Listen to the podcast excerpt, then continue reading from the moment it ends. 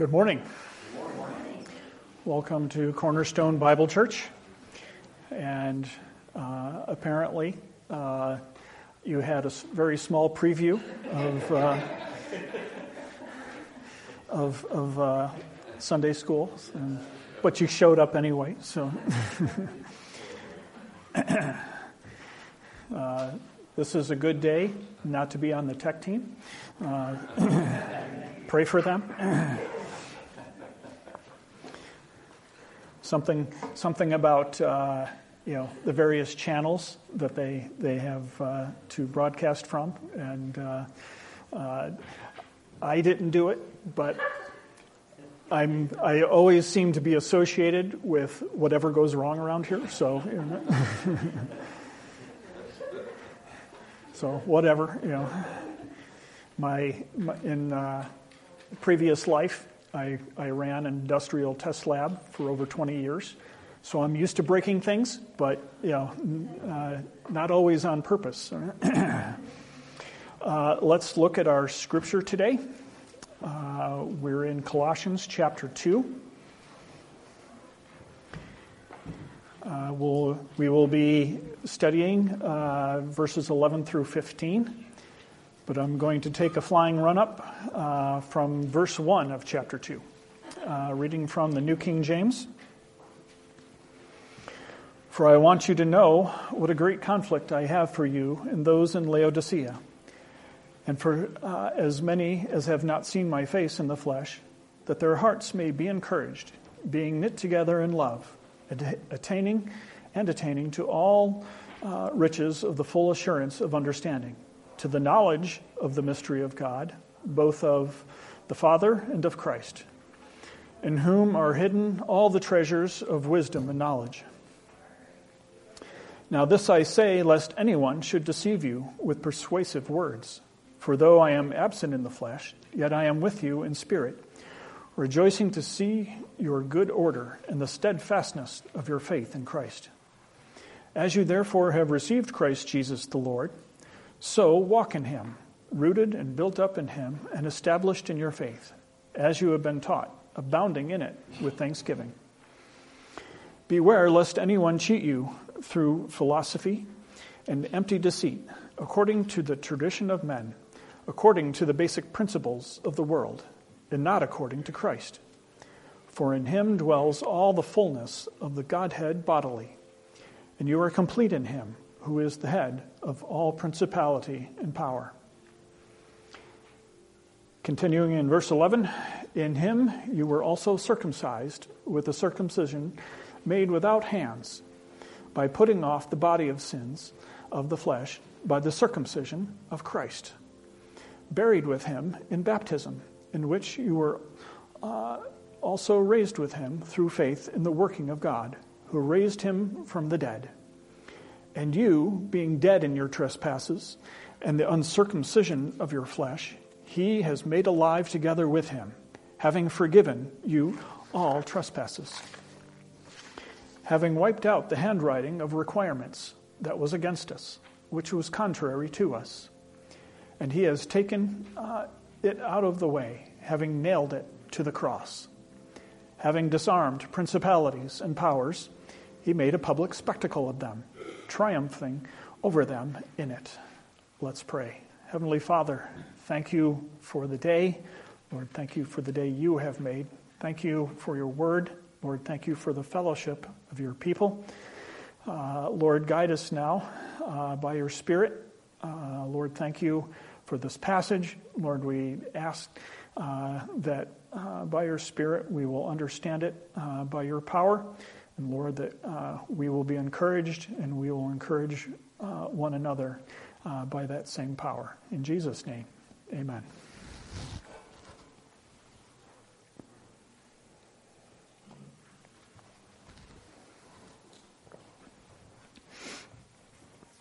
In this letter to the Colossians, Paul emphasizes the preeminence of Christ. Christ is not just prominent as in one among many, he is preeminent. That is to say, he is the one and only. He is not just first place or first among equals, because first place implies second place and third place, etc. Nothing holds a candle to Christ. He is preeminent over all things. Uh, the Colossian error made much of Christ, but they did not make everything of Christ. Spurgeon is quoted as saying that discernment is knowing the difference between what is right and what is almost right. Error often sounds good at first until you hold it up to the light of the Word of God. So far, uh, we have seen Christ preeminent in salvation. Uh, chapter 1, verses 13 and 14. He has delivered us from the power of darkness and conveyed us into the kingdom of the Son of His love, in whom we have redemption through His blood, the forgiveness of sin. Salvation is impossible without the blood of Jesus. Christ is preeminent in creation. Uh, chapter 1, verses 16 and 17. For by him all things were created that are in heaven and that are on earth, visible and invisible, whether thrones or principalities or powers. All things were created through him and for him, and he is before all things, and in him all things consist. Creation is impossible without the hand of God. Christ is preeminent in the church. Chapter 1, uh, beginning of uh, verse 18, he is the head of the body, the church. How important is the head to the body? That's the, the degree that Christ is preeminent in the church. Christ is also preeminent in education.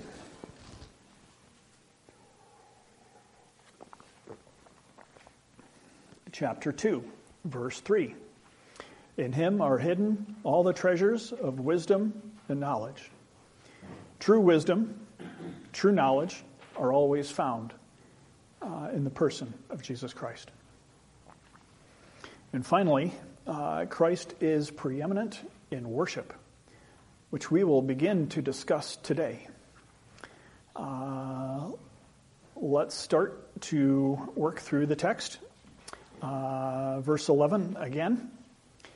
In him you were also circumcised with a circumcision made without hands by putting off uh, the body sins of the flesh by the circumcision of Christ.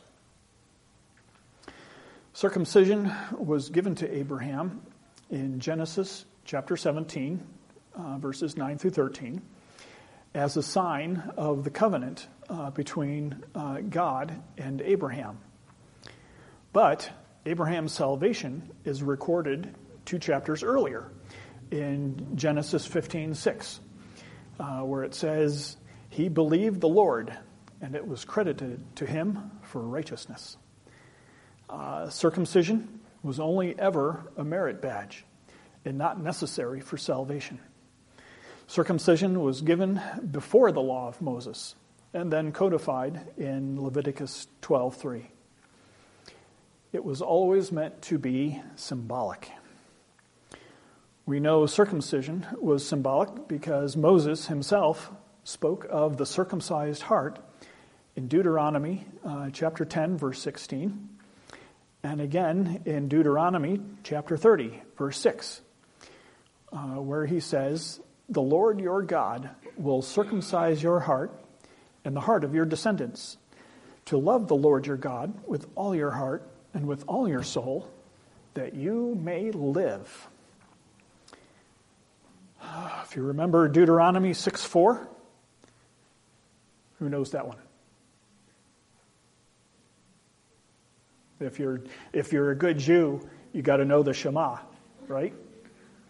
Love the Lord your God with all your heart, all your soul, all your strength, everything you are. So Deuteronomy 30, verse 6, tells us how.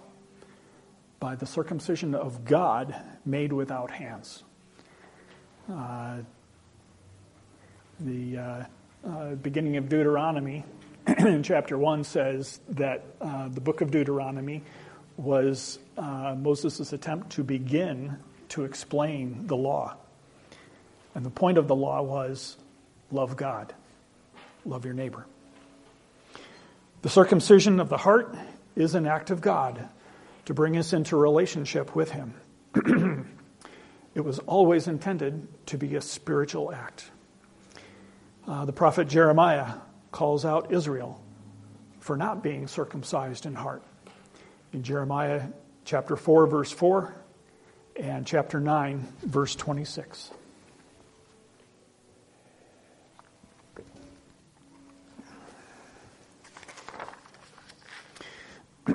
God is always interested in the reality of the heart and not the ritual.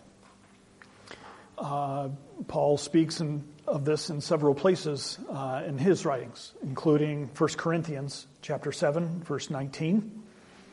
Circumcision is nothing, and uncircumcision is nothing, but keeping the commandments of God uh, is what matters. Galatians chapter 5, verse 6. For in Christ Jesus, neither circumcision nor uncircumcision avails anything, but faith working through love. Galatians chapter 6, uh, verse 15. For in Christ Jesus, neither circumcision nor uncircumcision avails anything, but a new creation. The Jews were fixated on the letter of the law, but they missed the meaning. Uh, but God is always concerned about the spiritual reality and not the ritual. Verse 12 buried with him in baptism, in which uh, you also were raised uh, with him through faith in the working of God, who raised him from the dead. Just as circumcision is symbolic of a heart changed by God, so baptism is symbolic of death to self, new life in Christ. Uh, baptism does not save you, nor can it save you. Rather, it is given to us as an object lesson of the spiritual reality of what God has already done uh, in us. Notice uh, the phrase Paul uses uh, faith in the working of God. God alone does the work of salvation. And like Abraham, we get to believe him. We get to put our trust in him. Also, notice, notice the pattern. God is always the initiator, and we are always the responders. Uh, there is nothing in us that would pursue God unless God pursued us first. God raised Christ from the dead. And when you are in Christ, you are raised to life with him. Everything that is true of Christ becomes true of you when you trust Christ by faith. You cannot live the Christian life in and of yourself. But in Christ, all good things are possible. Uh, what does the scripture say? I can do all things through Christ who strengthens me. I've used this illustration before. I'll use it again. Uh, I cannot fly to France. I am, I am a lousy airplane. I can flap my wings all I want. I can run down the runway at Dayton International, but I, can, I can't even get off the ground, never mind fly to France. But I can get in an airplane uh, and fly to France, assuming it's not a Boeing 737 MAX 9. Excuse me. Um, I cannot swim to France. Uh, I would not make it out of Long Island Sound before I went belly up. Uh, but I can get in a boat, and the boat can take me to France. In the same way, I cannot live the Christian life uh, in and of myself. How shall we live the Christian life? in Christ and only in Christ. In Christ, everything uh, that He wants us to do is possible. Does that make sense? Does that, that analogy carry? Uh, what's, what's true of Christ becomes true uh, of me. Verse 13 And you, being dead in your trespasses and the uncircumcision of your flesh, he has made alive together with him, having forgiven you all trespasses. We are made alive by the working of God, which he planned out before the foundation of the world, according to Revelation 14:6. We are made alive together uh, with Christ, who has forgiven all our sins. What kind of forgiveness is this? Forgiveness is gracious. Uh, we don't deserve it. We could never earn it. Uh, but as the hymn says, uh, uh this grace is greater than all my sin. Uh, it is marvelous, it is infinite, etc., etc. Uh, forgiveness is complete. Christ died once for all, that is, all sins for all times, to bring you to God. God has forgiven all sins, past, present, and future, in Christ Jesus. And God is eager to forgive. Ezekiel 18, verse 23, tells us that God takes no pleasure in the death of the wicked, but rather that they should turn and live. Psalm 86, 5 says, For you, Lord, are good and ready to forgive, and abundant in mercy to all who call upon you. God is ready to forgive. Are you ready to repent? The only time God is pictured as running in Scripture is when the prodigal comes home. That's how eager God is to forgive. Please glance back to uh, verse 6 of chapter 2.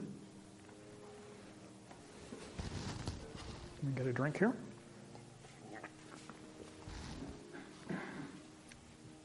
As you therefore have received Christ Jesus the Lord, so walk in him. How did you receive the Lord? According to Ephesians 2 8, by grace through faith. So, how do you walk in relationship with the Lord?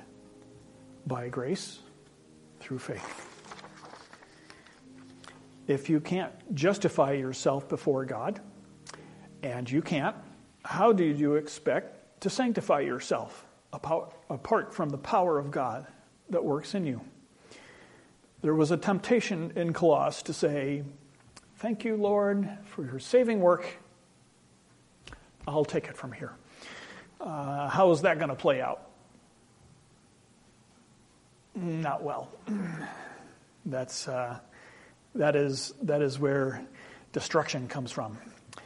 Just as Christ is preeminent in creation, creation could only happen by the power of God. Just as Christ is preeminent in redemption, our salvation could only be accomplished by the power of God.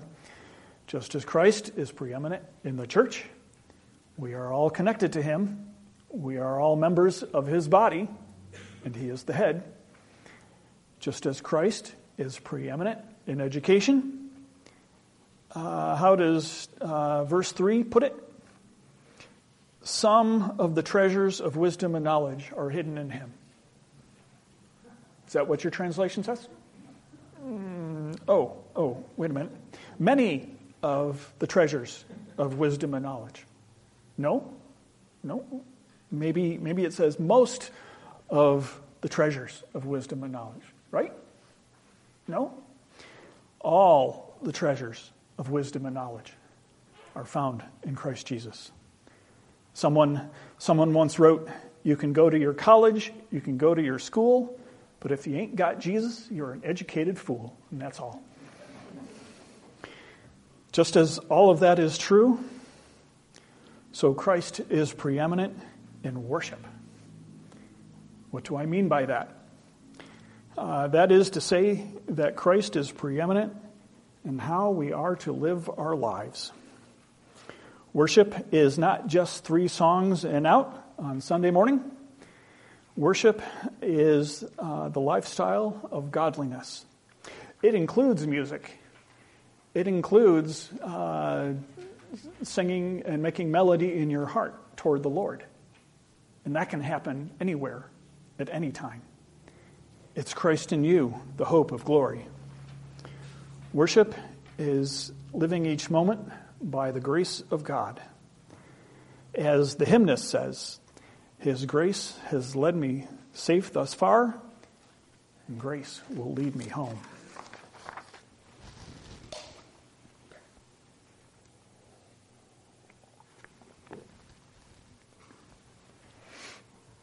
The Colossians were defaulting to human wisdom and Jewish tradition. Uh, they had the attitude of kiss your mother, eat your vegetables, wear blue, and you just might make it. Oh, and be circumcised too. Uh, that is our natural heart. We like to have a list of things to do. Just tell me what to do, uh, how to please God, and, uh, uh and I'll be okay, right? our natural hearts default to legalism. Uh, so, what is legalism? It is the attempt to live for God instead of living by God. Legalism is putting an emphasis on the standard, human standards of obedience instead of walking by grace through faith in the power of God's Holy Spirit. Legalism is human powered instead of God powered. Legalism looks good on the surface. Legalism uh, is dangerous at the heart level. We need to turn our eyes away from even godly examples, such as Hebrews chapter 11. And we need to fix our eyes on Jesus, the author and finisher of our faith, according to Hebrews 12, verse 2. Uh, how does the old hymn put it? Turn your eyes upon Jesus, look full in his wonderful face, and the things of earth will grow strangely dim in the light of his glory and grace. Verse 14 Having wiped out the handwriting of requirements that was against us, which was contrary to us, and he has taken it out of the way having nailed it to the cross.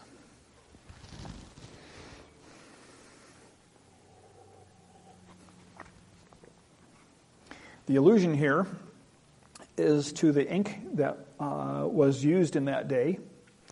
It did not contain acid, so it was not permanent and could be easily wiped off of a parchment or whatever they were writing on, like a chalkboard or a dry erase board. So God, in Christ, has wiped out the penalty of the law. Uh, Romans 8 1. If uh, you have been in uh, Sunday night service for the last three years, you can quote this uh, verbatim, right? But I'm going to say it anyway. There is therefore now no condemnation for those who are in Christ Jesus, who walk not according to the flesh but according to the Spirit. For the law of the Spirit of life in Christ Jesus has set you free from the law of sin and death. Just as the law of aerodynamics overcomes the law of gravity, so the law of the Spirit of life in Christ Jesus overcomes the law of sin and death. Having said that, we still obey the Ten Commandments, right? Right? Worshipping other gods is still sin. Making an image of God is still sin. Blasphemy is still sin. Disrespecting your parents is still a sin.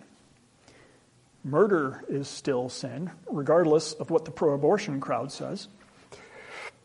Sexual immorality is still sin premarital sex, extramarital sex, rape, incest, the whole nine yards. Stealing is still sin. Lying is still a sin, right? Coveting is still a sin. Sin is still sinful and will send you to hell if you're outside of Christ. Uh, what does Paul say in Romans 7? The law is good, and it kills me. But now in Christ, we can obey out of a heart of love for God by the power of God's Holy Spirit. The penalty of sin was nailed to the cross, and I bear it no more. God's requirement of death for sin was paid in full on the cross by Christ. He took our place on the cross. It should have been me on the cross. It should have been you. It should have been all of us. Christ became our substitute. Amen? Do you trust him? Verse 15.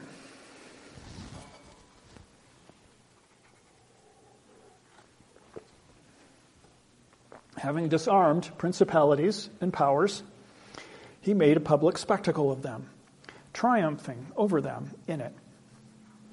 The illusion here is what the Roman army would do to those uh, captured in battle. They would march them all the way back to Rome, and they would parade them through the city. That's what the preeminent Christ has done to sin and death and hell. He triumphed over them by the blood of Christ. He didn't just defeat them, he made a spectacle of them. Christ didn't beat death 24 to 23. He did not beat death 333 to 0. He annihilated uh, the power of death forever. We can sing victory in Jesus, even though it's not in our hymn book anymore.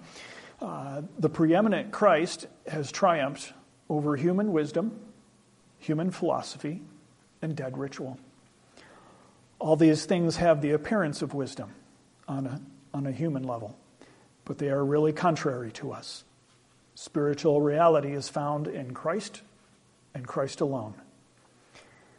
Human wisdom, human philosophy don't make us smarter, they make us dumber, and they make us numb to spiritual reality. Amen? Let's pray. Heavenly Father, thank you for your word.